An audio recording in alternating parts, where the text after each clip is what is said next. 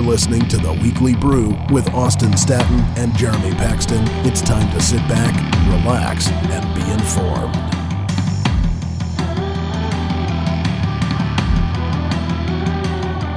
Welcome to episode 105 of the Weekly Brew podcast. My name is Austin Staton. I'm joined in studio by Jeremy Paxton. Derek Fogel and Hunter Atkins are going to be joining us here in just a few moments as we're going to sit down and talk little Astros baseball as the uh, the Astros continue to struggle uh, right now. Uh, you know, since the All Star break, to be perfectly honest. And also, we'll get into a little bit of Texans preseason, Deshaun Watson talk, and uh, yeah, it's uh, it, Jeremy. It's you know, even though you're not going to be here for Derek and the Hunter segment, uh, glad to have you here, man. Yeah, I'm, I'm glad to be here. I'm actually looking forward to what is probably a very colorful uh, discussion to be had between Derek and Hunter about baseball, and uh, I can't imagine what you guys would cover. well, okay. So the reason why we are not having you discuss baseball is because baseball is not your forte. It's not, absolutely not. No, it is. It is a negative amount to my forte. I, I have only a passing interest to numb the pain that is caused by a lack of real sports, uh, which is about to be thankfully abated by the begin by, by the beginning of college football season and NFL. Well, so I have to ask you this. I mean, we're just a few weeks away from college football returning, a few weeks away from the NFL returning. Uh, preseason football is going on right now. Have you been watching any preseason football? I mean, we we saw Deshaun uh, Watson's debut with the Texans earlier this week against the Panthers. Texans play the Patriots coming up this Saturday at NRG Stadium. I mean, have you been tuning into any of the games? Uh, some of the headlines. I don't really watch preseason because it's not really representative at all about what the real season is going to be about. But do you like watching and seeing what some of these prospects can do and what they might be able to do for the Texans, the Cowboys, I don't know, the Saints, any any team that might strike your interest? I'll tell you what, I'm I'm really stoked to watch Rico Gathers uh, do as well as he has uh, for the Cowboys, getting his second TD of the preseason. That's amazing. I mean, this is a guy that played basketball in college and is now transitioned into the NFL pretty seamlessly. So that's exciting to watch. I also have been really pleased to see JJ Watt come out from his back surgery and do really well. He shined, um, you know, in that first game um, when against the Steelers, and um, I'm really pleased. Not quite the Steelers. No, the way. Panthers. Sorry, it was The Steelers. Panthers. No, no, no, no. Okay, Fake yeah. news. Fake news. Hashtag fake news. No, um, I- I'm I'm really pleased to see both Deshaun Watson and JJ Watt look pretty good, but I don't I don't really pay attention a whole lot. The last game of the preseason is always fun to watch because it is an absolute free for all. You, you get none of your starters out there, and it's just a bunch of trash, but it's actually kind of fun to watch. Yeah, so to me, I think uh, first off, Rico Gathers. He had a touchdown in the Hall of Fame game. Uh, looked good. Had a guy draped all over him. He made some s- spectacular plays on Saturday night uh, as the Cowboys were playing the LA Rams out the uh, Coliseum in Los Angeles, and he had another touchdown pass or s- touchdown reception. He's a guy that you know he was on the practice squad last year for the Cowboys. He looks like he can make that fifty-three man roster, and of course he's learning from one of the best tight ends in all of football. And you know, to have Jason Witten kind of mentor him, he looks like a guy, you know, that could be on the Cowboys 53 man roster and have a long term successful career in the NFL. I mean, we've seen this time and time again from former college basketball players who have made an impact in the NFL and have gone on to, you know, great things. I mean, Tony Gonzalez, for example, Hall of Famer, played basketball. Yeah, well, I remember like when uh, Rico would play at Baylor, like that was kind of a comment that like I would always make to people is that that guy is so huge, he should try out for the football team. And it was even something I think that got mentioned quite often is that this guy like has NFL, like he has, he, he definitely has has the body. Yeah, he has the body. He's got, he's got, he's got the athletic ability. I mean, there's no doubt this guy is like a multi-sport kind of player, and so um, I, I'm I'm looking forward to see what he does on the field. But you know, so far, um, really good, really good. Yeah, yeah. So Rico Gathers, we spoke a little bit about him last week with uh, David Smoke from ESPN Central Texas. So check out that interview uh, from episode 104 if you want to, uh, you know, give that a listen. But really quickly on the Texans, I think Deshaun Watson looked good. Granted, it was against second and third string uh, players for the Panthers. Uh, you didn't have like Luke Kuechly playing or any, anyone like that, but I, I, I thought he did well. Um, I was a little concerned that you know he was 15 to 26. Uh, he was just four of 12 on throws beyond 10 yards. That that to me was a little bit concerning. But one of the positives is the offensive line played terrible. Right, Deshaun Watson showed his mobility, showed his athleticism. He showed that he could avoid the hit by running out of bounds or sliding, and that's something that we saw with RG three.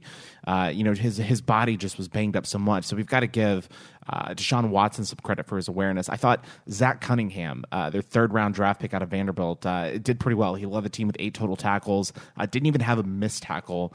Uh, so, you, know, I, I, think that he is a guy at the linebacker position that could really help out with, you know, Whitney Mercilus, uh, Brian Cushing, and, and just the broader team, you know, Benardrick McKinney. I, I think Zach Cunningham is, is going to be a star for the Texans organization. And there's another guy who I thought also performed pretty well, and that was D'Onta Foreman, who is the running back out of Texas. Of course, he was worked and worked and worked under Charlie Strong last year, won the Doak Walker Award.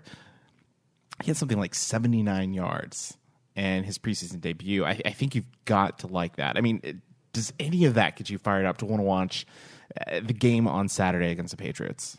Um, I'm going to watch the game on Saturday because it's against the Patriots.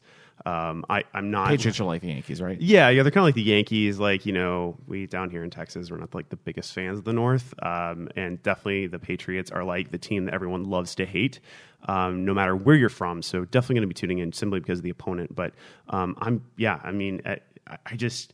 I have a hard time getting into preseason. Just I hear you, man. yeah, it, it just doesn't just doesn't do anything for me. Yeah, but that's totally fair. that being said, um, college football is what two weeks away, three weeks away. This is like we have two more Saturdays without yeah, college football. Yeah, without I- college I'm, football. I'm stoked. And But- then uh, the what first Baylor game coming up September 2nd. Yeah, September second. So yeah, we, be- we will both be at that game. I assume. Are you going to the game? I'm absolutely going to that game. I, I, I'm I'm a little nervous. I don't know what to expect. I'm hoping for a bowl game, but who knows? Yeah, I mean, I, I- I think it's just going to be a lot of excitement to see what Matt Rhule can do in that first year, and uh, who knows? I mean, will it be successful? I, time will tell. Yeah. Speaking of Matt Rhule, he's kind of one of those interesting coaches in college football, um, along with many others that kind of made a list. Yeah, uh, here wh- recently. What was that list you're referring to? Yeah, well, it's from uh, Pat Forde here. He kind of made a list of like the 25 most interesting college football coaches. Of course, I think his number one is right on that being Mike Gundy, um, who his he said like the like the mullet headed rattlesnake killer or something like that. Who's almost 50,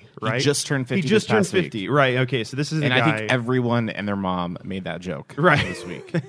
yeah, the, the he's 50 now, 10 years uh, out outside of that amazing college football rant that will forever be um, in the history books. Like, I, I don't think you can be a college football fan without, Without knowing, yeah, that. without knowing like uh, I'm a man, I'm 40. Yeah, obviously. totally fair. But uh, so football season is just around the corner. We're actually going to have an interview with Stewart Mandel uh, here in just a few weeks to preview the college football season. That's something that we are uh, very excited about. Uh, look for that just the week before the college football season starts. Uh, but uh, really quickly, I want to make sure that uh, everyone is aware of our episode 100 interview with Mark Bowden. And he spoke of the tension between the U.S. and the DPRK following his July August uh, cover issue for the Atlantic Monthly. And we spoke with him for about 20 minutes on this situation. And uh, it was a great interview. I, I thoroughly enjoyed it. He provided some great analysis and insight. And lo and behold, this week, uh, there was a lot of rhetoric that was thrown back and forth between the Trump administration and the DPRK on fire and fury and launching nuclear weapons at Guam. What do you make of all of this?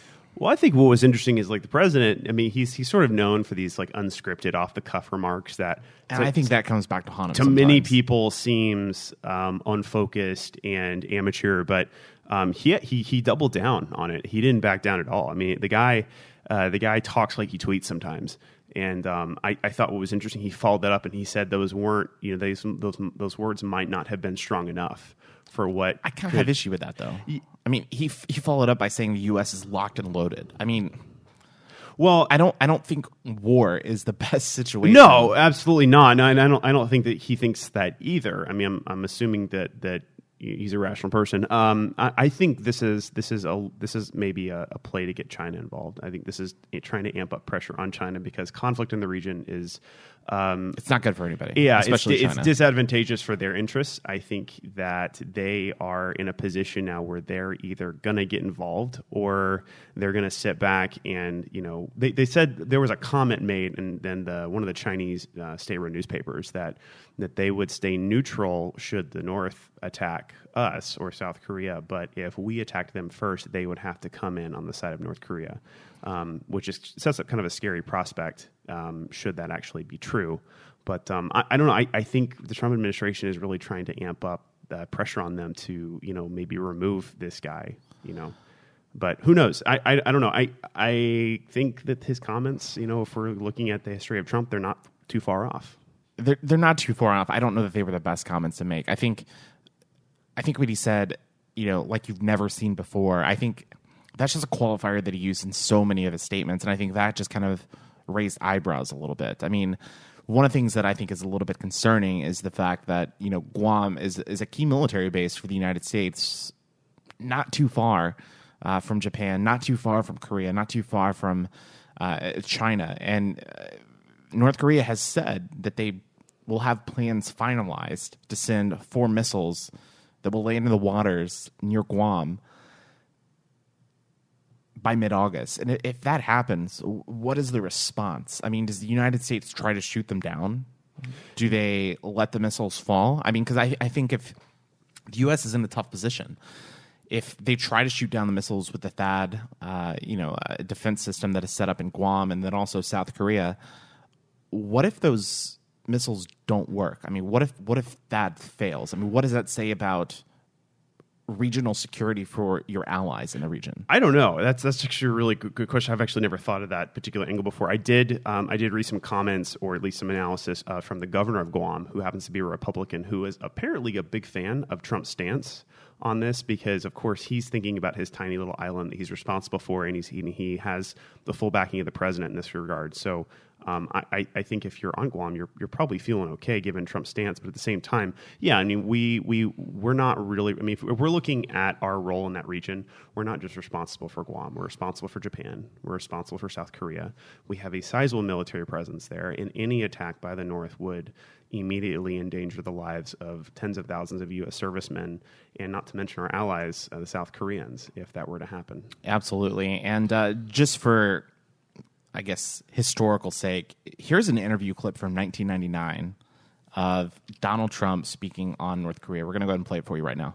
First, I'd negotiate. I would negotiate like crazy, and I'd make sure that we tried to get the best deal possible. The biggest problem this world has is nuclear proliferation. And we have a country out there, North Korea, which is sort of wacko, which is not a dumb, not a bunch of dummies, and they are going out and they are developing nuclear weapons. And they're not doing it because they're having fun doing it, they're doing it for a reason. And wouldn't it be good to sit down and really negotiate something, and ideally negotiate? Now, if that negotiation doesn't work, you better solve the problem now than solve it later, Tim. And you know it, and every politician knows it, and nobody wants to talk about it. Fair point. I mean, he said that you have to get rid of nuclear proliferation on the Korean Peninsula back in 1999 before they have weaponized nukes. And right now, you have to try diplomacy. You have to try back channel communications, and that's there's speculation going on right now that that is what the United States is doing, back channel communications with the North. It's a scary situation right now. It is, and well, here, here's a scary prospect. I mean, if we look at um, Robert Kaufman, uh, he's a professor of public policy at Pepperdine, one of my alma maters. Uh, he was quoted as saying, um, "You know, if we're look, going back into the history of this of this whole ordeal, the North Korean deal of 1994 is the prototype for why open societies should not negotiate arms control re- agreements with rogue regimes." And that brings to mind one that was made very recently with Iran. Iran yeah. I think that we're playing out this exact same scenario in 10 to 15 years with Iran. And I'll, I'll be honest, you know, North Korea is scary, but Iran is really scary, uh, given the fact that their leadership is, seems much more unhinged than even you know little. Um, well, it's, it's interesting that you you mentioned Iran. I, there was a documentary um, probably about a year or two ago that I watched, and it was talking about uh, Americans visiting Iran, and uh, it said that you know they are very friendly to Americans that are actually there. They hate the government of the United States, but they are they love American culture. They like Americans coming to visit they just don't like the government. Sure. Oh, it's, not, it's in it's the not, North. It seems completely opposite. It seems it's it's death to America. Sure. They hate the government. They hate the people. They kidnap the people. It's different. Oh, it's it's far different. And I think the um, Otto Warmbier, uh, case is a perfect example of that. Um, I actually had a buddy from high school who went to North Korea here recently Really? for vacation. Yeah, and he made it out fine. Um, he, but everything he's everything he I didn't talk to him about it, but his Facebook was a was a pretty clear diary of what happened. Everywhere he went, it was very controlled. You know, everywhere he went, they he was they were they were accompanied. They were um, there seemed to be people set up there to make it look like they were doing things when they actually weren't. Um, and there was, it was it's very scripted for tourists, right? It makes it seem like that there's a world this, that that there's a world. You know, this is what it It's is propaganda actually- yeah, it's exactly right. exactly it's propaganda. So um, it, those those are two different countries, but it's not the Iranian people that bother me. It's the Iranian regime itself. Right. Their statements about Israel, their statements about us, our allies. Um, it's all very, very terrifying. And the, my big problem is with the Obama administration's agreement with Iran essentially does, in a number of years, open up the door to them having nukes, and that's a huge problem. Um, I mean, we're we're dealing with a nuclear North Korea. What do we do when Iran sells a nuke to an organization that they are funding? You know, like not like quite an ISIS because they're fighting a ISIS, Hezbollah. but, yeah, like a Hezbollah, right? Right. Like a terrorist organization. Like I mean, because these people It's a frightening situation. These people have absolutely no problem using nukes. I mean, they say so. These people are ready to die. Um, and so I, I, that's that's really where, where this all goes from from here with North Korea. I don't know. I'm of Yeah, course it- in our interview with Mark Bowden, we had all these different scenarios that we could go down. But I mean, He said none of the four. scenarios that he outlined exactly right. good. It's like Right. what we, well, crap. What do we do? Yeah, so I would highly recommend checking out uh, Mark Bowden's interview. I, I think it's very timely to what is going on this past week with uh, the United States and North Korea. And again, that's episode 100 of the Weekly Brew podcast. Uh, you can check it out on our iTunes page, or you can check it out on weeklybrewcast.com.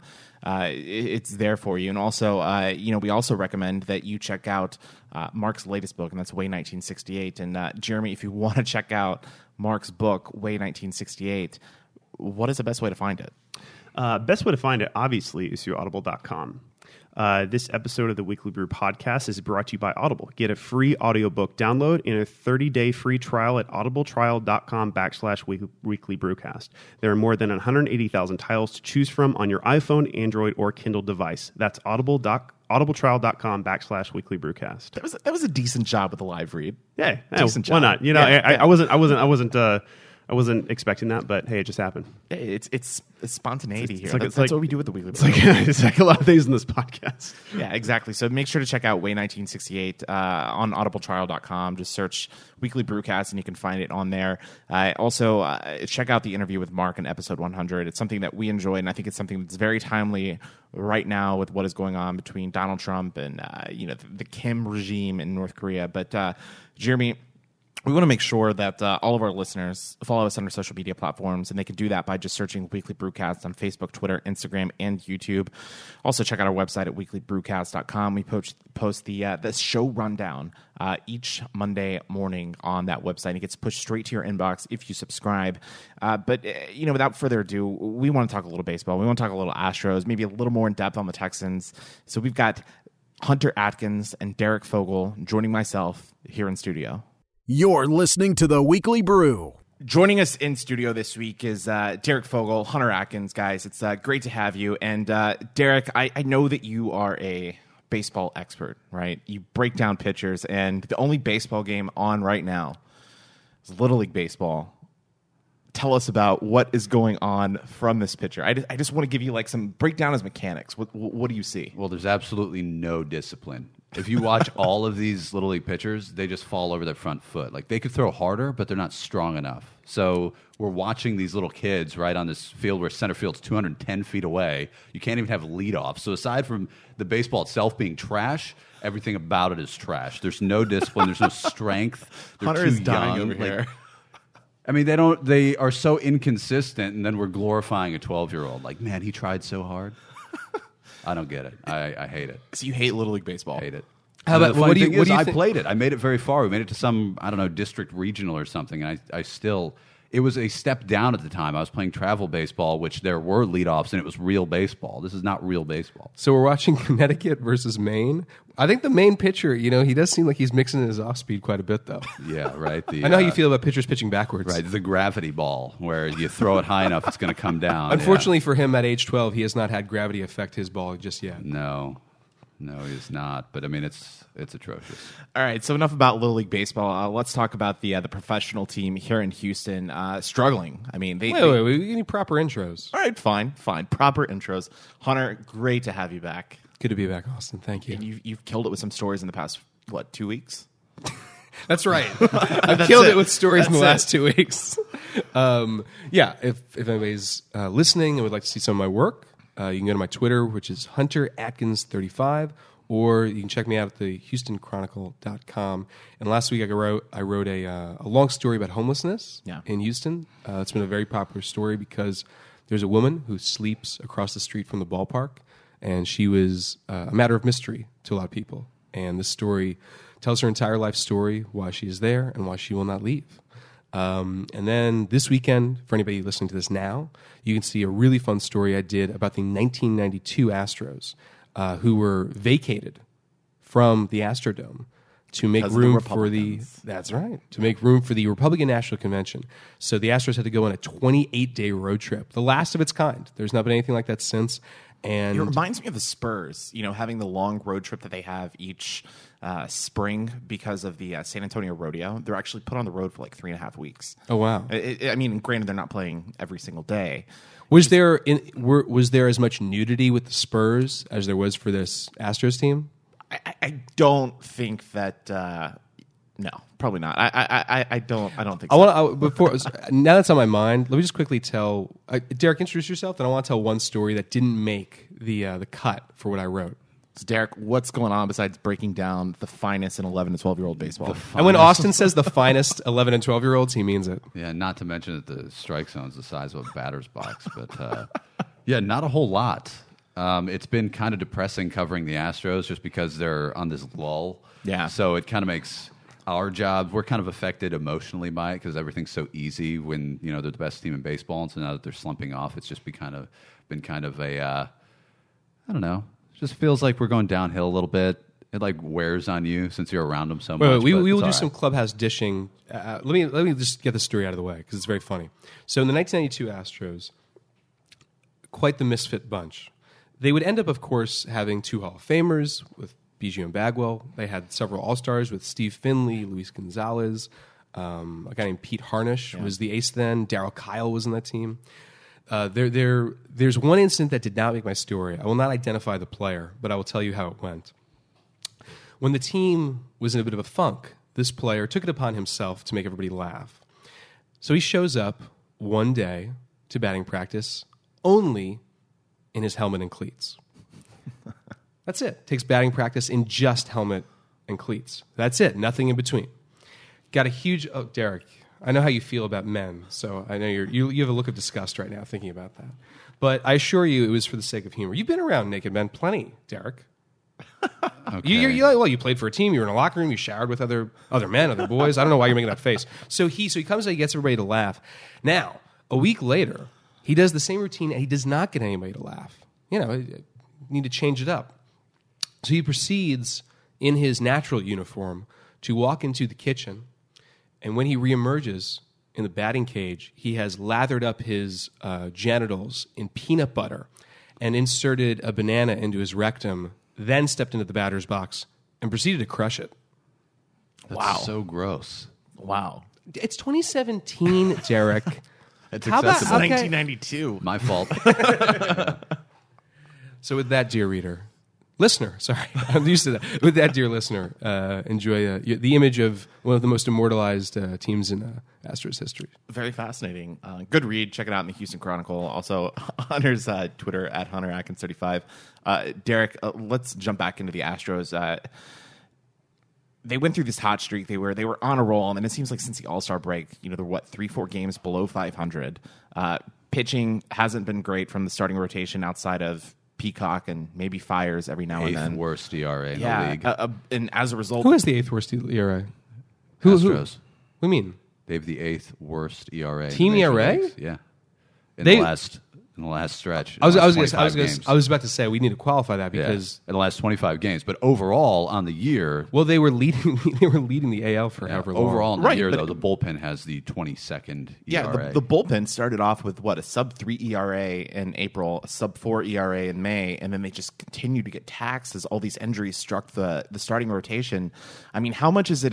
Is it just guys being hurt and and they'll you know start rolling once you get you know Correa back, once you get McCullers back, hopefully healthy, or or is there actual cause for concern that they could just be one and done in the playoffs? I am not one of those guys that you know is sound the alarms, lets everybody panic because the Cubs went through this last year. They technically never got their stroke back, but they found the clutch hits in end of September and obviously October. So I'm not going to be sounding the alarm for everyone to panic because the offense has carried them. They've continued to carry them technically, even though they're still not doing as well as they were. I don't see any reason why it couldn't continue to happen. With that being said, though, it doesn't look good when you're rolling into September and October with a rotation that is limping, right? Or a bullpen that's not able to carry their own weight either. so not only that, but I mean, you can't even beat the worst team in the American League. I mean, you get swept by the Chicago White Sox, and you don't look good doing that. You you blow a game, uh, you know, in extra innings. Giles doesn't look great. I mean, Devenski has lost his touch. yeah. He has. I mean, who, who's who's the guy that you want in a situation to come in and get that key out and you know a, a high leverage situation in the postseason? Who By, is that by guy? default, it still is Devo. But do you trust him now? I mean, it looks like he's been overworked, and I don't know. Liriano doesn't seem to be the answer. Oh, my that- God. I mean, I just want to go on record saying that remember when we argued about the trade, um, the trade deadline here in this room on this podcast? I don't remember what number it was, and you said you were adamant they were going to be a starter, and I said they're going to get a bullpen guy because it was going to be cheaper and it's not going to be what we want. I just want to go on record saying I said that, and you can go. Listen It is. To that It is not for again. lack of trying that they did not get a starting pitcher. No, Derek. I just knew it would happen. I had a feeling because we're in this era of baseball that's hoarding prospects, right? Like even the Yankees have come up and are using their own prospects. Nobody's trading or buying these really big names anymore. So suddenly we put this ridiculous value on prospects who might not even pan out and might not even make it to the major leagues for one, based on how contracts and other politics work in the game. So this idea that oh we need to hold on to them, they're the future is, I mean, it's erroneous. I, I will say one thing: best team in baseball right now, clearly, L.A. Dodgers, eighty-one and thirty-four at the time that we are recording this. Uh, but they did go through a tough-ish stretch to start the year. I mean, they were playing just over five hundred baseball through the first forty-five games of the season. I mean, you you look at it; they were twenty-three and eighteen. Uh, you know, fourteen and fourteen early on in the year, and so you know they struggled throughout the the entire month of April half of May before they got on that roll. So I don't know. Is is there hope that maybe this is just a bump in the road for the Astros and they can figure things out? Yes. There's that's really the only way you embrace it cuz like if you look you already said how in the first half of the season the bullpen ERA was so much lower than it is now and even then obviously the starters were still healthy and that is just a testament to ex- exactly what happens when you lose starters. 1 through 3 you expect 7 innings out of. Four and five of your rotation, that's when you usually get a lot of bullpen work. And it's just kind of something that's known in the bullpen. Like when your fourth and fifth starters are out there, all hands on deck, we're kind of all ready to go fifth inning and beyond. But when you have your one through three guys that are usually chewing up innings, you have it in your head, okay, it's probably going to be Harris, Devenski, Giles. Those guys are on their, their feet. Those days, they know they're probably going to get more action. Well, now, with the way things have been, it's all hands on deck every single day. I can tell you from spending my days in the bullpen, it's exhausting because you, as a bullpen pitcher, you know what situations you're usually going to be put in. So you'll get up, you'll move around a little bit, even though they don't tell you to. But when things are happening like they are for the Astros, you have these guys that are kind of on edge. You're constantly ready to go. You're worried each day you come out, like, how do I feel? Do I need to tell AJ Hinch that I'm not ready to go? Because that's happened and he's had to use those guys. And it shows up, right? It wears on your arm, it wears on your psyche, it wears on the entire team because then they come in, you start to get beat, you lose games, things fall apart late. And I, I feel like pitching is very, very mental, and maybe that's something you can speak of because I, I, I look at, you know, uh, what was it, 2004, 2005, when uh, Albert Pujols hit that bomb off of Brad Lidge. Brad Lidge was never the same as an Astro. It took a change of scenery, him going to Philadelphia, before he was able to, you know, get back to his old ways. I think he went the entire season without blowing a save. but how much of it is mental, like for those guys in the bullpen, knowing that you know, I, I, don't have my stuff, but I'm I'm being told I have to go out there and get you know one or two innings of work tonight when you know I need rest on my arm, and then they get lit up. How does that affect their psyche moving forward? Do me do me a favor, Derek. When you answer this too, do it with a comparison between mental and the physical exhaustion, and either they could be different in how they affect pitcher, or they could be related because because I do think that when you talk about like the mental effect or however you're going to explain it, Derek, like how that interacts with command would be interesting to me because I would think that physical exhaustion actually would have to would affect command more. But you tell us. Okay, I could use a good example for this. When you are done in the bullpen, there's obviously a bullpen catcher, and you've been throwing. You're trying to, you know, rev it up, start getting some heat behind it, feel out your breaking balls because you know you have eight more pitches once you go into the game. So while you're feeling it out in the bullpen, usually at the end you ask your catcher like, "Hey, how'd it look? I, I felt like I was throwing pretty hard today, or felt like my slider was good." They're the most brutally honest people. They're going to tell you what you may not want to hear. They're going to be like, "Oh no, man, not, you were heavier yesterday," and you're like, "Well, yesterday I didn't think I had it." And then you got outs that day, and you're like, "Wow, I really went through that day." So you're going to go out on the mound now. You're not sure. You're feeling good, but somebody's telling you that your stuff doesn't look that good you're going out feeling good though. You're like, oh, he must be must be full of it. But then you go out there and then you get knocked around a little bit. Yeah, things start to rattle around your mind. Pitching is is all mental, right? Look at Zack Greinke. He didn't want to play baseball. Then suddenly he realizes he does, comes back, and he's been one of the best in the game for ever since what's that like five years, longer than that now. Yeah, it's been a while. But you have that as a bullpen guy where you're constantly every single day it's different. For the starters, it's cyclical. Like you know that you're playing once a week. So everything that you have during that week rides on that one game. So it's mentally more stressful if like if you have a bad outing, you hold on to that for a week. It's easier for those bad outings to snowball because you're constantly having to like push that out of your mind. Like that's why when you're on a roll like Dallas Keuchel was, it's so easy to stay on one. Like streaks and trends as a starting pitcher are hard to get out of because you're stuck in whatever you did the previous start for four days. Right. So you just have to mentally get past that. It's a really hard thing to do. Like Lance McCullers riding the wave, hit a wall. Now he's doing the exact opposite, right? He had an ERA over eight in the month of July, and he's stuck there because he's he's he's literally you're just stuck. It's it's snowballed, hmm. and you don't know how to get out of it. It's a hard funk, but pitching is like the streakiest part of baseball, and the peaks and valleys for bullpen guys happen a lot quicker than they do do for starters. How tough that. is it for McCullers to have that terrible stretch and then to go on the DL. I mean, that has to make it even more. Probably the best thing for him. Really? Yeah, it gives him a mental break. Yeah. The the Also, he went on the DL with uh, discomfort. discomfort. And we're all Right, using we're all, air all quotes. using exactly, we're all using air quotes. Yeah, which by the way, he's not the the only pitcher. Look at the other guys that have gone on with quote discomfort. Tony Sipp, he's having like career discomfort. Yeah, he's like a So- shell of his former self. He had a former self that wasn't a shell. when was he ever good? Yeah. anyway, good enough, but- right? But no, this is this probably is the best thing for Lance to give him a, a breather and a reprieve. And uh, certainly, if the benefit is that come the end of September and October, he's effective again. I, I wanted to ask the Derek, can you can you do a little more on how exhaustion is going to affect a relief pitcher? So I think about Devenski. Right. He is. You, you said you know, but can you trust him? They don't. They don't have a choice, right? I mean, he's going. There's no one. No one's going to replace him as the high leverage choice for AJ Hinch. And AJ doesn't like to use him on consecutive days, but he's used him on consecutive days. I, I, just from memory, anecdotally, he's done that once. two. No, no, no, no. I was I was saying this. No, in the last two to three weeks, he's done it three times. Yeah. So There was one time he went three days in a row in. Detroit. Yeah. So I so which I covered that series. And um, anyway, you know, and Devo has been less effective. His command, his fastball command has been bad.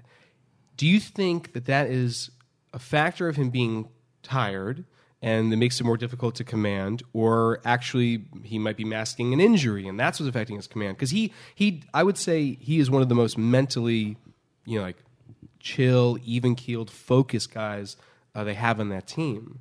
So here's the thing when a starter is going through a struggle, they get a bullpen in between their next outing. They have 40, 50 pitches to burn up two days before a start that they can work on things, try and feel things out. When you're in the bullpen, you don't have time for that. Right.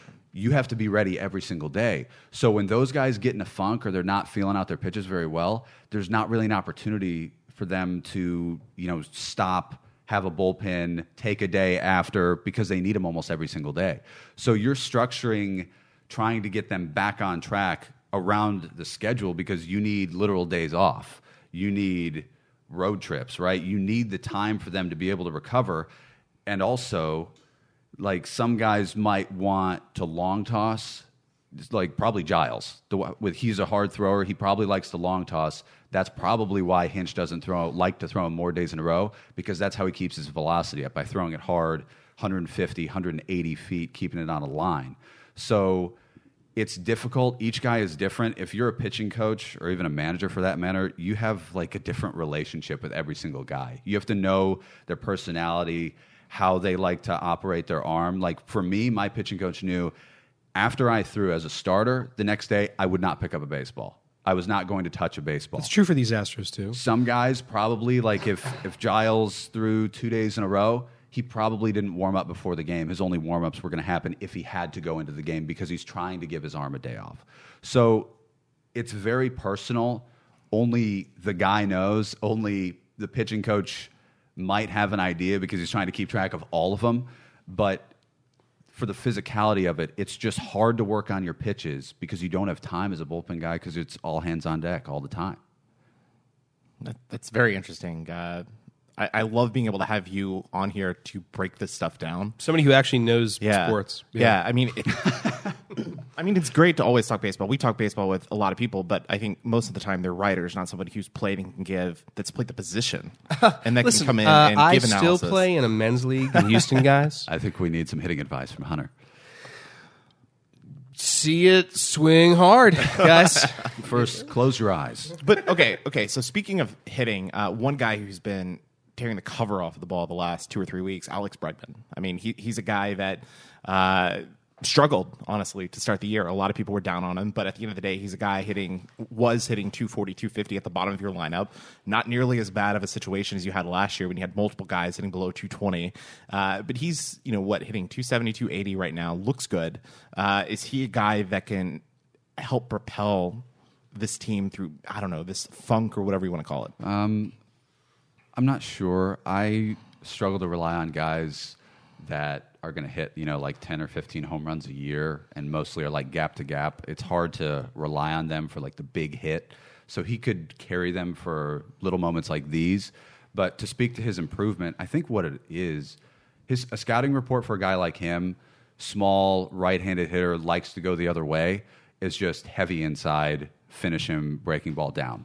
I mean, they're never going to give him something outer half of the plate that he can just stick the bat head out, let the velocity do the work, flip it over the second baseman. They're never going to do that. So I think he's just figured out that okay, they're going to try and beat me in. I need to be more aggressive than they are. And if you've noticed, a lot of his hits have come to left field. He's just turning on stuff. So I think he's just figured it out mentally not to be on his heels, to maybe have the pitchers play into his hand. So scouting reports are going to change for him, and that might make him that pesky late September, October hitter that could do a lot of damage just because scouting reports are going to be, you know, they're going to be a little off base. It's going to be attack, but he's ready. So the approach of a pitcher is going to tell you a lot in the first two pitches and what they're going to do about him because now that he's ready for the inner half, because that's what he's been doing, it opens up the outside corner again, but that's not necessarily something you want to give him because that's what he's good at. Right. So he's really, it's like the way Lance McCullers turned a corner and finally using all of his pitches rather than just saying, you know what, here's this breaking ball, try and hit it. You can't. Well, wait a minute. Now guys are starting to figure out that if I'm not controlling that, then I'm not going to be doing well and they're going to be just looking for the fastball. Well, I'm going to work in a changeup now so they can't just look for those two pitches suddenly he has an ERA around two because he changed their scouting report on himself. He's no longer a two pitch guy. He's working it all over the zone with multiple pitches. So the same things I think are happening. It's just for young players, like something just clicks for them and they get to a point where they're beating their own scouting report and so guys have to figure out a different way to get them out So would you attribute Marwin's success this season and, and to a lesser extent Jake Marisnick's success this season at the plate? You know, they both improved um, really in all statistical categories. Would you attribute that to a, you know adjusting the scouting report on them, changing their swing plane? I mean, why have they been better this year and more consistent for the Astros? it's hard to have good scouting reports on guys that don't play every day. So Marwin was really hot for a while, right? But then he was playing too much, and guys started to figure him out. Word travels so quickly in the league. In college, you still get scouting reports. They're not quite as detailed, but word spreads so quickly. Like if you find out that someone can't hit a breaking ball, the league knows it within a week. Just to add to that, the biggest change from Marwin, the biggest change from Marwin this season is that he stopped swinging at curveballs. Period. Interesting. I wrote about it. Is that Statcast that you found that out? Fangraphs. Yeah. Okay. Yeah. See, there's stuff like that that you could look. Fangraphs. No, you're right. Fangraphs and uh, Baseball Savant, run by our good friend Daren Willman. Right. Uh, Great Twitter that- follow, by the way. Great Twitter follow, uh, Daren Willman. He, um, yeah, I just looked up the number of this, this was first half of the season. Maybe it was only the first two months of the season, even. But when Marwin was at his hottest, it was because he strictly was not swinging at curveballs, just like you were saying, Derek. That when they figure out, oh, this is a weakness of his, keep pick it up. Well, scouting reports they change really quickly. Like I'm trying to think. Do you remember Bryan LaHair? He was with the Cubs like five years ago. A left-handed hitter, uh, first baseman. He led the league in home runs at one point, and that was the first half of the season. And then all of a sudden, in the second half, he didn't even hit his weight, and he was back to AAA, and he's never going to get another shot again because they found out quickly that he can't hit a breaking ball. I'm sure he was on one of my fantasy teams back then. He might have been. He was incredibly hot. He was like the Cubs' only good thing happening when I think it was Jeff Samardzija and Uh, yeah, another guy that the Astros were rumored to make a deal for. right, like. The, but Jeff Samardzija was the only thing the Cubs had, and all of a sudden the hair's here, and it's like, oh wait a minute, he could be part of a trade to get somebody new. But then he totally fell off in July because people figured him out. I mean, we're starting to see that honestly with Aaron Judge. I mean, hi- his numbers aren't Exactly. tanking, but I mean, he was the MVP unanimous frontrunner, and now the betting odds show that Jose Altuve is the guy. Uh, Mike Trout has even passed Aaron Judge in the betting odds. I mean, Judge is hitting below 300 now. It's a a total misconception that guys are going to pitch to their own strength. They're going to pitch to batters' weaknesses, especially for guys like Aaron Judge. Except for Lance McCullers. You know, it's interesting the way you just phrased that because Lance, on the record, multiple times, has said, I pitch to my strengths. and that's why he runs into trouble at times because now, hang on, you're going to need to listen to Brian McCann, who knows the hitter better so, than you do. Hunter, a few weeks ago on the podcast, uh, when we talked when you were in Detroit, McCullers, you had said wasn't necessarily coachable, and that you had heard talk of that in the Astros locker room in the clubhouse. I can't. I can't say where I heard that. Or the, no, I, who I, I get that. But yes, that I he's get that that. he's, I that he's not coachable. But but do you think maybe this stint on the DL is kind of an eye opening because you know we all use quotation marks. You know when For his, back quote, discomfort. discomfort. right? Sure, Do you, I- do you think not? that can? Oh, he, he, well, I mean, it's probably in concert with uh, him plummeting. Right, and you're not going to demote the guy, obviously. Toronto, no, they they're these they're definitely rapidly trying to build him back up. Right, right. Uh, sure. I, I, I mean, I don't have enough experience, tr- truth be told, whether it's playing like Derek or talking with enough coaches or managers or players even to know if a mental break on the DL is a time where you have so you experience some catharsis. I don't know, uh, but they didn't have a choice. They couldn't let him keep going out there and you know imploding like that. He kind of started overthrowing. I don't know if you noticed, but it, when you're searching for answers, especially as a young player, you kind of just think, well, I'm going to throw harder. I'm going to make my curveball nastier. And what happens is you throw a lot of balls because you can't control it when you're just rearing back and firing. So I think that happened with him a lot. So if he did actually have back discomfort, that's why, as he started to overthrow. You hear it with Justin Verlander, too.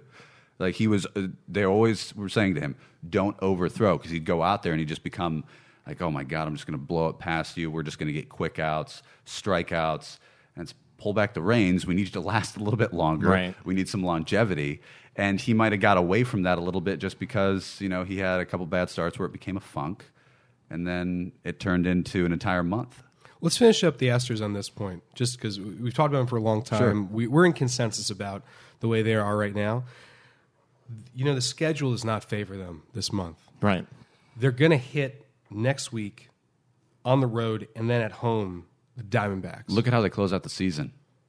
In Away at Fenway. at Fenway. I, I know, I know, but that, but that, but that's more than a month away. That's like six weeks away. I'm, I'm just trying to keep it, even in the short term, in the funk that they're in. They're going to run into the Diamondbacks. They get hopefully for them, uh, or they would hope, an easy matchup against the Athletics next weekend. But then they got to face the Nationals. Uh, and the Angels have played the Astros pretty hard this year. And then, And they have Mike Trout back. yeah, Yeah, and it's then- worth noting uh, the August is a home month and September's a road month. They only have one week at home or ten game, ten days at home during September. So it's definitely a tough. I'm way impressed to that you knew that off the top of your head. Yeah, I'm very impressed, Derek. yeah. You just have to look at there's there's home months and there's road months. That's just how it works. But yeah, this August is the, uh, the August schedule remaining is going to be really tough on them. So if they can get it going, I think that gives you a lot of confidence heading into September and hopefully October. Or the Uh, or, or the opposite, Austin. Yeah. I know you're speaking like a fan. Like hopefully it gives you confidence that you could you know you beat these teams. But dude, I, it easily could be the opposite. It could be that them. Yeah. I mean, the Red Sox are what six games out for the for the top seed. Granted, the Astros do have a double digit lead in the West.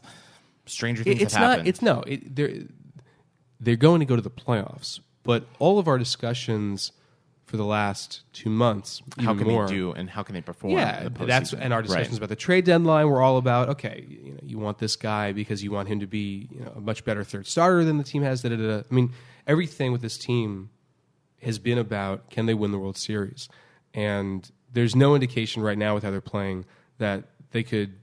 I don't think they could get out of the ALCS right now. But as I mentioned, Cubs did the same exact thing last year.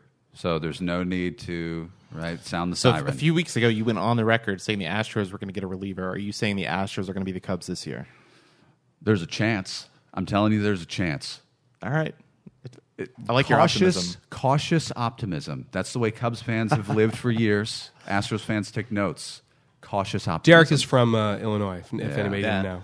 All right, so I guess let's quickly pivot over to the uh, the Texans. I'm, I'm not sure how much how closely either of you watched the uh, the preseason game the other night, but the uh, Deshaun Watson looked good. Oh my God! Granted, he's playing against the second second string team. How how hilarious, Derek, is it that the like just the giddiness and the pressure of the fan base always in every sport to anoint, propel, and lust It's over preseason. the young player. It's preseason, I get that, but at the end of the day, this is a franchise that for the last 15 years, this is classic. the best this quarterback. is classic, though. Classic. But like, let's just be realistic. He saw, you know, it's not the same 53 he's going to see on a Sunday. Right. So, like, when you say, okay, he had a touchdown, 15 of 25, I think he was for X amount of yards. Great. He- he made But some poor throws Just look at yeah. Just look at what he did. It's very raw. Just look at it as practice. Just But Derek, I, I mean, can't, can't you imagine pairing him up with a guy like like like like DeAndre Hopkins? Just imagine how, how can you talk about how great that would be? Thank you, Berman, for uh, stopping through the studios. We appreciate that. yeah. I'm not under the impression that we can say a whole lot about him yet. I really I, I don't can't want to do it. anoint him as like the starter. And I, I know there were some you know people this week on social media saying that if Bill O'Brien doesn't start him, he should be fired, which is absurd.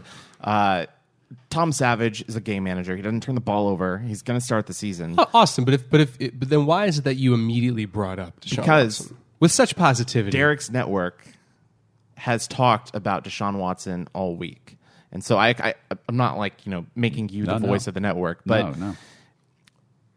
that's what the NFL loves is they love a quarterback controversy or manufacturing a quarterback controversy. And I feel like in Houston right now, I, I think Deshaun has progressed. I don't think he's ready to start like you suggested, but why is it that so many fans get on this? We have to start Deshaun Watson. Why do, why do the networks, the media, kind of jump on that as well? It's funny. I've, I've talked about this before. Houston fans, specifically Texan fans, have wanted to be in the national spotlight for so long. They feel like they deserve it.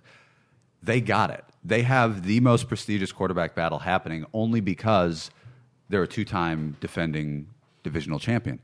Do the Bears have a quarterback controversy? Well, technically, because Glennon looked terrible, right, and Trubisky looks okay, but the Bears are going to be terrible, and everybody knows it. The Texans are supposed to be good. So when you're trying to pick a quarterback to lead that team, it brings a ton of attention. And it's exactly what Texan fans want.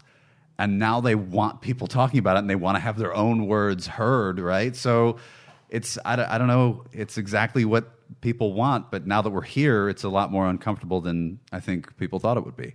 Yeah, and we've had John McClain on the show several times, and McClain has said since day one, the guy who's starting is Savage. Unless he gets hurt, Watson's not going to play. Here's the problem. Let's just say, and I have no idea, let's just say Deshaun Watson wins the position throughout the preseason and training camp, right? Like he's the obvious more talented player. How do you tell your team going into week one that the least talented quarterback on the roster is your starting quarterback? Well, because like yeah. you're you're protecting him for the future, but how do you justify that that you want to win if you're not going to start your best player? Well, at the same time, we've heard Hopkins. This is hypothetical. yeah, yeah. I mean, that's that's fair. Um, And the Hopkins quote, I think, was taken out of context really. because Savage doesn't get the praise that he's probably due because Deshaun Watson is such a figure, right? Like, look at their Twitter followings. Are, are more people going to want to talk about Tom Savage, who has like 16,000 followers, or Deshaun Watson, who has like three quarters of a million? So, what's going to get more pull? So, I think a reporter asked him, you know, all this talk about Deshaun Watson, what do you think about Savage? Hopkins gives his praise, saying that I've been around so many quarterbacks, he's got it. He took it out of context and said Savage should be the starter. I think that's what happened, honestly. We didn't hear it. It wasn't audio, it seemed to be a close interview. Um, I forget the ESPN reporter that did it, but it didn't seem like it was, he was the only one that had it. So it was like a closed interview, like he just caught him one second, like phrased a question away to talk about Tom Savage. Reporters clever enough to phrase it in a way that you could make it more about That's Deshaun. Watson because you're going to get more pull that- that, That's way. very interesting because I, I I hadn't heard that take. Like honestly, like I'm I- fairly certain that's what yeah, happened. th- that's a very fair take. I, I think so. And you know, he's sticking up for the guy who he thinks is probably going to be named the starting quarterback. Maybe that gives him an extra uh, boost of confidence. I don't know. I don't think it's wrong to say that. No, I know that's no. pretty mean, or even you know, I don't want to say it's defamation to that reporter, but it's it's uh, it's bold to say that. But I definitely feel like that's what happened. If you look what Hopkins said, I forget the very specific how he worded it, but to me, I'm I'm reading it because the headline was very very bold, also. So I, I go read his quotes, and the first thing I think is that was not a question generated. Should it be Watson or Savage? That was we don't hear much about Tom Savage. How's he doing? Hopkins sings his praises because nobody else does. Yeah, so here's the exact headline. It says DeAndre Hopkins endorses Tom Savage as Houston Texans quarterback. Uh, Oh, the horror. Right, right. And Right. I mean, a quote was saying, uh, "If anybody should be a judge of quarterbacks, I've played with the most quarterbacks in NFL history." That's probably a, a fair point. Like ten quarterbacks in yeah. three years. Uh, but yeah, so it, it, it does sound when, when when I hear you say that he's just giving him a vote of confidence. You know that don't look down on this guy. Austin, what a what are the expectations of Texans fans this year? I, I really don't even know. I mean, if you ask It's such a great conversation. It, it's interesting because if you ask a lot of Texans fans, I think they're going to expect you to go to the postseason 10, 11, 12 wins, somewhere in that range. They think the defense is all world. I think the defense last year, statistically, in, in terms of points allowed, was the number one ranked defense. In terms of overall defense, I don't know that they were top but, five but, last year. but making the playoffs, well, there's no way. That, I- that's I the don't- minimum. I, I don't even think. No, I don't even think they're the favorites to come out of the AFC South. I, I mean, from a gambling perspective, and I'm looking at like Vegas odds. Uh, Texans aren't your favorites. That's the Titans. yeah, And I would I would agree. Just away from the odds, I think the Titans are better.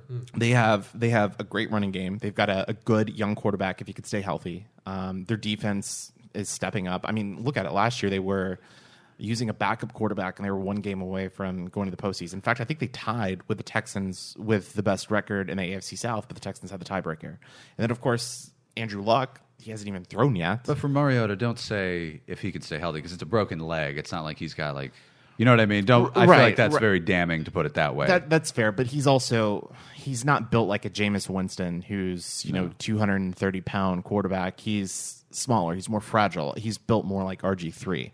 Whereas you know Mariota is going to slide and, and not avoid. Or he's going to avoid those hits that you know RG three consistently got into. I, I still think you have to worry about his size as a starting quarterback in the league. The AFC South is exciting this year, though. Period. Well, what you, happens- You've got the Jaguars with you know Leonard Fournette and all Right. the big signings they have. Bortles, which is you know Question a- mark. a- Yeah. really a problem. But then also, it's probably the year that people stop making excuses for Andrew Luck. It's the year where the Titans are supposed to take another step, where the So are- Texans are supposed to take another step. If, if you're a Colts fan, are you concerned that Luck is even going to be able to start the season? yeah, it doesn't seem like he will be anyway. I mean, that's something that the national media has just not talked about a whole lot. Yeah. Well, AFC South is small market teams, but they, fair. they've got some pull this year. I'm telling you, it's a good year to to look at these teams and think, okay, something could come out of it, rather than your typical. Well, the Texans took the division. Everyone else was mediocre. The Jaguars are like the Browns. It's going to be different, I think. Who are considered? I mean, I'm going to admit to my ignorance that I haven't paid much attention, but who who are considered the favorites? The two favorite teams. In the AFC, Yeah, right Patriots. A lot of people think the Patriots could Okay. potentially run the table, I don't mean to dwell on this too much. I'm just curious. uh, and, and the other team would be Oakland. really? Oakland, Is yeah, number it would- two? I mean, look at it. Last year, they were probably the only team that could contend with the Patriots until Derek Interesting. Carr went I- out. I- okay. Realistically, the Texans probably don't get to the next round if. I mean, the, the Raiders were using a third string quarterback. Right, right, They right. probably beat a second string, but if it's Derek Carr, I would I mean, they lost him in Mexico City. Yeah, I Right. would venture to say that Texans don't make it Right. that far in the playoffs. Right. I mean, we'll see. I, I- I'm excited that football's here. It's less than a month away. Uh, college football is just a few weeks away. And Hunter, you're going to a game. Uh, When is that? I think it's like September 19th.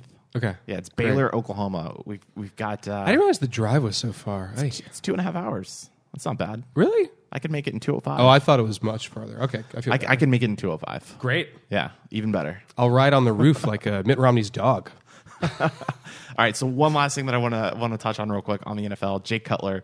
Did you guys hear some of the comments that he made earlier this week about uh, when somebody asked him, you know, you announced your retirement, you've been on vacation, you've been in Mexico, like, do you feel that you're in game shape, you know, uh, to get ready? And his response was, well, uh, the good thing is I play quarterback, so you don't really have to be in great cardiovascular shape. I mean, He's the best. He's so funny. He's such a grouch. You could speak to this, Derek, as a Bears fan, but uh, I, since I don't have a, a quarterback in this fight, I've always liked this guy. I thought him hilarious. That's probably not what you want in a quarterback, but Yeah, being from Chicago, it's fun to hate him. Like people love to hate him. Right. He was he's really not that bad. He's the Bears' all-time leading passer. I know that that's not That's saying a not- whole lot yeah. because the Bears haven't had a quarterback. But if you put his numbers next to Ryan Tannehill's, they're the exact same. Like his touchdown to interception. Like I mean, I think if you ask most GMs in the league last year, salary aside, who you would want as your starting quarterback, Cutler or Tannehill, there's a lot of people that wouldn't want Tannehill. I mean, Yeah, he hasn't really developed and progressed. Their QBRs are the same. Yeah, the only thing different between the two is you expect Tannehill to improve, whereas Jay Cutler, you don't teach an old dog new tricks. So, I mean, people love to hate him. I kind of did at one point, but at this point, I'm more along the lines of thinking that he's really not that bad, and I think that he fits well with Adam Gase. He had one of his best seasons with Adam Gase. That might work, and people probably don't like to hear that. and you don't have to be in shape to have a good connection with a coach. Totally fair. So Astros are struggling. Football's here to uh, almost give us a reprieve. Uh, but Is the uh, only thing about college football you wanted to mention was that I'm going to a game with you? dude, I'm stoked. I'm stoked. That's, that's the only reason you wanted to bring it up on the podcast. no, I, I, I know you don't like college football compared to the NFL, and I yeah, I that. actively get that. dislike it. It's, it still perplexes me why the sport is so I'm popular. excited. I'm excited for you to experience a tailgate, to experience the pageantry surrounding college athletics. I struggle with it because you know people lose their minds over 19 or 20 year old kids. I was one of those 19 or 20 year old. Well, kids. Austin's got the Little League World Series, so he's losing his mind over an 11 and 12 year old kids. But the, pod, the pod listeners Hey. can't even see this warmed over bottle of Lubriderm next to his couch. Oh my god! To be fair, though, I was not the one giving the uh, the esteemed analysis.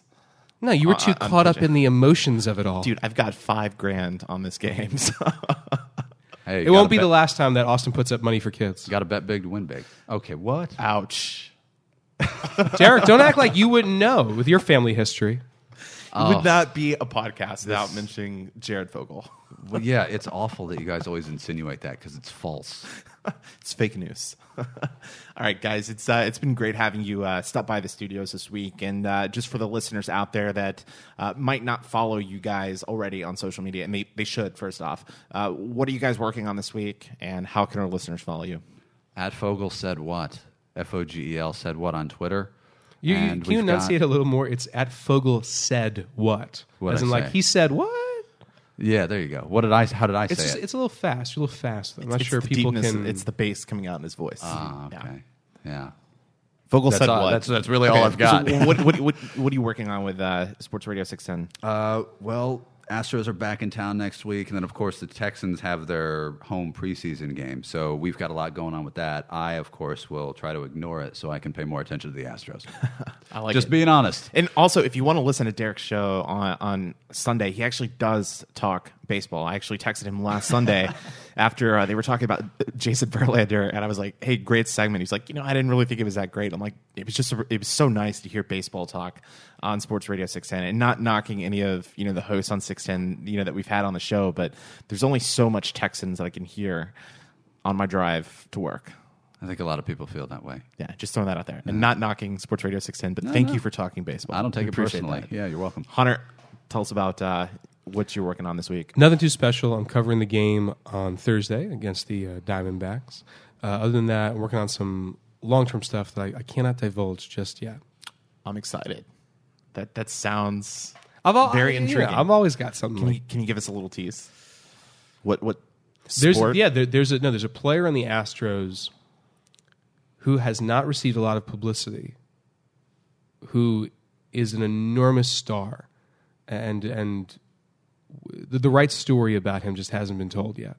You know what I'm disappointed is that I didn't get a story out of you about the Japanese reporters that were all here just to cover Norichika Aoki. He gets traded, and then the press box is so empty and quiet because like six or eight Japanese reporters. I no had longer a no. have I you, you joke. I actually tried to write a story. Do you remember this? No, Did I tell I'm not this? joking. I wish no, I but could I have did. But I did try to write a story about the Japanese media following him before he got his uh, 2000th career hit, which puts him in the Hall of Fame. In the, Apparently, uh, it's not yeah. the Hall of Fame. Apparently, this is like we. Is it like the Ring of Honor or something? Yeah. yeah. Uh, no, apparently we, as like ignorant gringos, conflated it to be Japan's version of the Hall of Fame. It's not. It's just a club.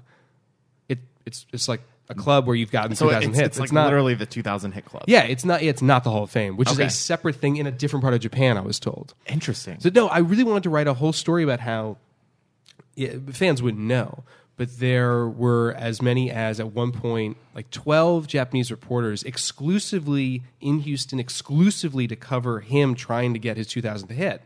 And I really wanted to do a story about this because I thought it was fascinating.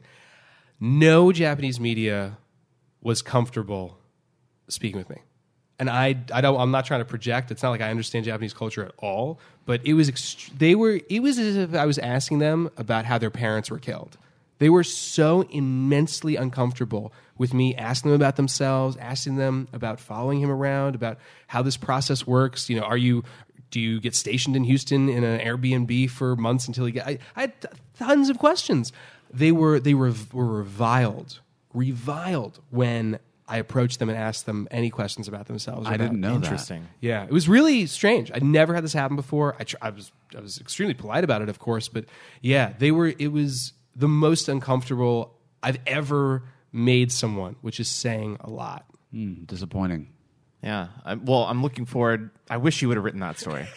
I wish you would have written Let's that look forward to a story. story I, I haven't written and won't write. I, I, I wish you would have written that story because you know when I was in Japan back in uh, late March, early April, it was their spring training uh, for the Alnip. Naturally, Alnip- Austin Alnipone League? Staten loves baseball so much I- he I went to didn't- Japan to see their spring training. I did not see a spring training game, but when I was at the uh, the Tokyo Narita airport, uh, they had baseball on TV, and there were crowds of people just huddling around the TV to watch a spring training baseball game. You I don't never have dispute here. that, the sport is popular there. No, I- I- I'm just flummoxed as to right, why right, and that's why it would have been these people were fascinating horrified to- when I asked them Yeah, about it- it- simply covering the Astros. Yeah, it would have been fascinating to hear that angle. But I'm also looking forward to uh, reading the upcoming work that you guys have. But uh, again, Derek Hunter, thanks for stopping by the studio this week. Appreciate it.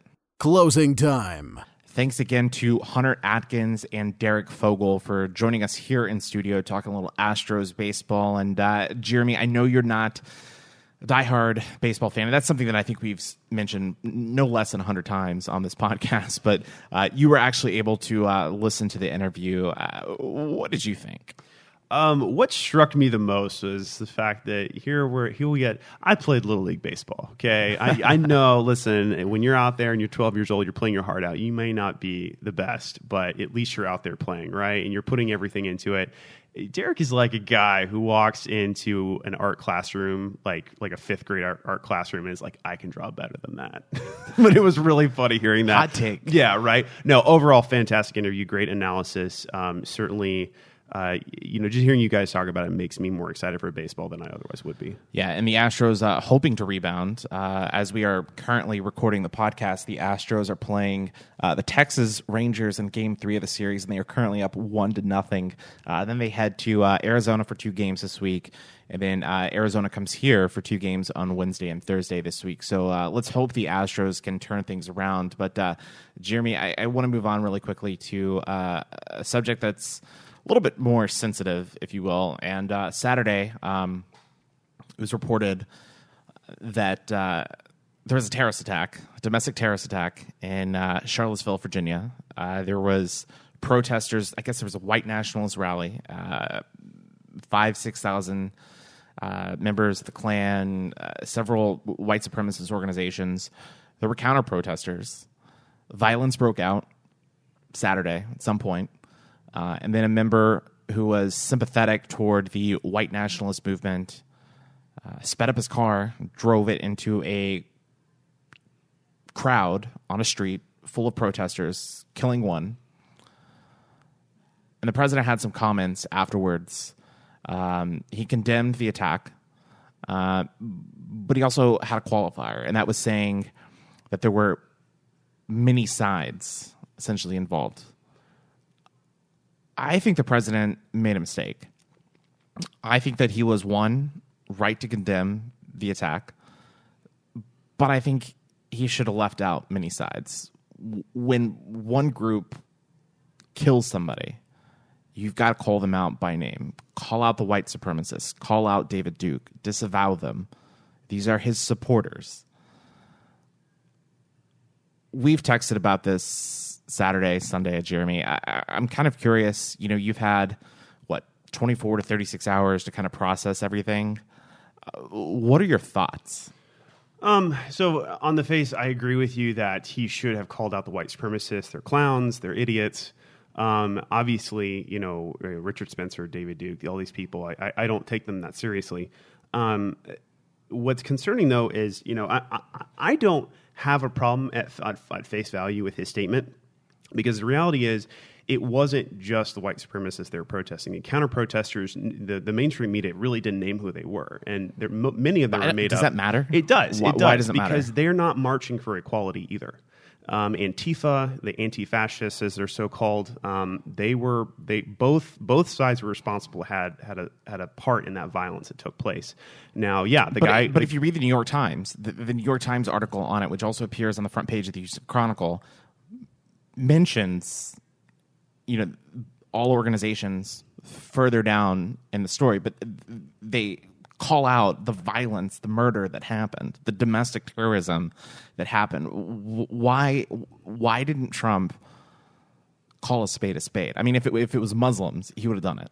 Well, okay, so I, I don't think it's you know some people are calling it a domestic terrorist attack. I, I'm I think more has to come out about this guy um, before I'm comfortable calling it that. But a horrible before you're comfortable calling it domestic terrorism. Yeah, before I'm comfortable right, so calling it domestic quickly, terrorism. The Yeah. U.S. Code of Federal Regulations defines terrorism as the unlawful use of force and violence against persons or property to intimidate or coerce a government, the civil population, or any seg- segment thereof in furtherance of political or social objectives. No, and I- how does that not fit that qualifier? Well, I, I would like to know what his intentions were, and and that's and it's pretty it's pretty clear at this point from what we know about the guy. But I just want to have a little more information Because if we're using that definition alone, then you can call a lot of things terrorism that we You normally You don't consider terrorism. I mean, if we look at Antifa and their and, and their tactics across all you know college campuses, things like that, any, any place like where Ann Coulter shows up, you know, they show up and threaten violence and force until people are bend to make their you know to to meet their demands.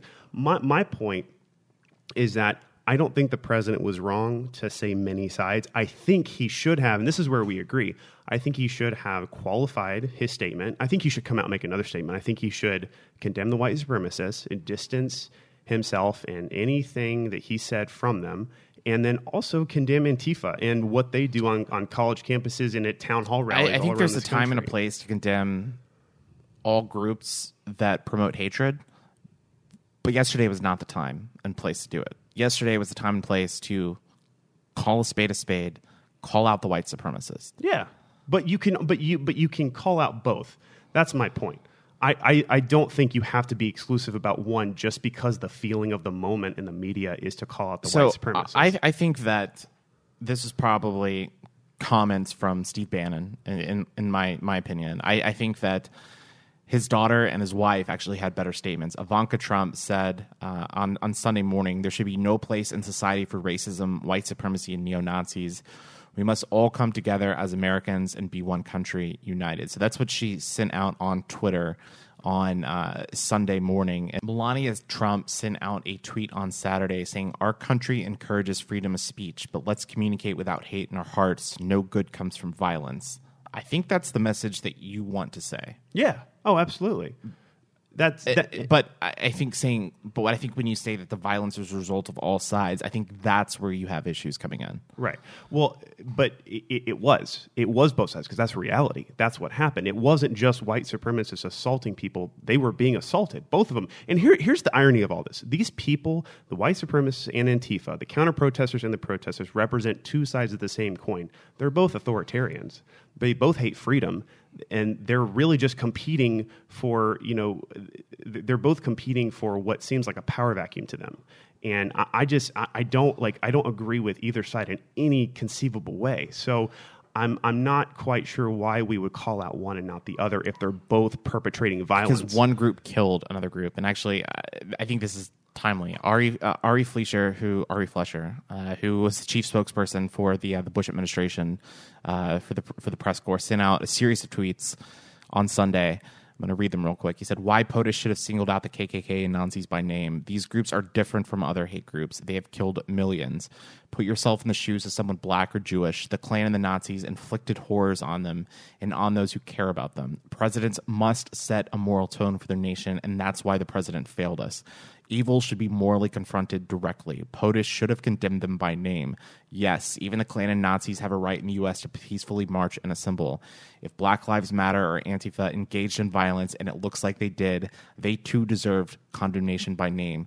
But it should have started with POTUS directly taking on the Klan and the Nazis.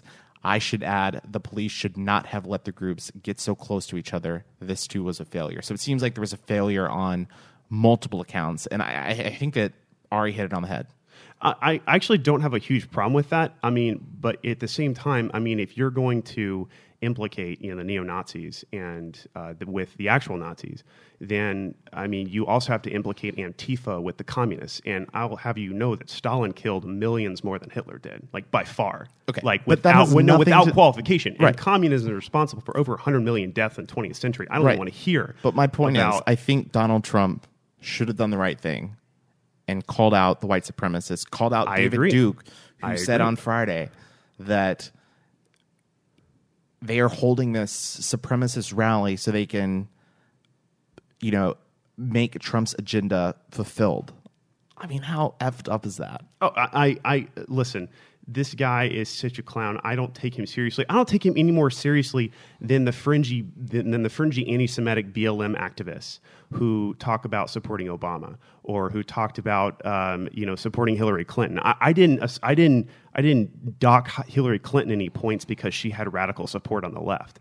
Um, I, I just. I, I think fringy people are going to say fringy things. That's what they do. Okay, so here's a question for you. How do we move past this and what is the right response to get rid of these hate groups whether they're on the right, whether they're on the left. I mean, how can we truly get this country come together? Because I mean, you know, it seems like Dr. Martin Luther King in the 1960s. It seems on paper that he made great strides, but it seems like this hatred has been coming back. You know, the last 10 to 15 years. Like, why? Why is this happening? I don't think that it's honestly okay. So these groups existed under Bush, under Obama, under Trump. They existed long before any of the current like w- what we're looking at They now. seem like is they have more of a voice now. Well, they have more of a voice because the media is giving them a voice. The media gives them attention and gives them a platform every time they report on one of these incidents. We the Nazis have been exposed, right? We know white supremacists are nasty and evil, right? But it, but every time they get publicity, they get a platform. It's kind of like when It's kind of like Trump getting it- elected. it's like it's like a it's like um, there's some news networks that won't name a school shooter when they commit or, or a mass shooter. Like they won't give them that attention they crave. These people are kind of in the same vein. They want attention. They want people to look at what they're doing. And I, I like even us talking about it. Like I think it's worth talking about because it's relevant. But like I don't want to give them any more attention than they deserve. Um, it's tragic that somebody died, but like I don't like they're they're so irrelevant in our society today. I mean, the KKK and those those organizations have been dying for decades. I mean, their their their numbers have been dwindling. I don't see them as a as a for as a like I don't see them as being resurgent in any way. I see them as they're dying and we just happen to be looking in that direction right now, and it looks like it's a much bigger deal than it is. I think, think most people don't agree with either side. I have faith No, that most totally. Americans. I have faith that most Americans don't see I, either. I of would like to think that most rational. Americans are rational. Yeah, they have a Oh, good moral compass. Yeah, I don't. I There's don't- always going to be a few bad eggs, and especially with the way the media is now, with you know social media exposing this, giving people more of a platform.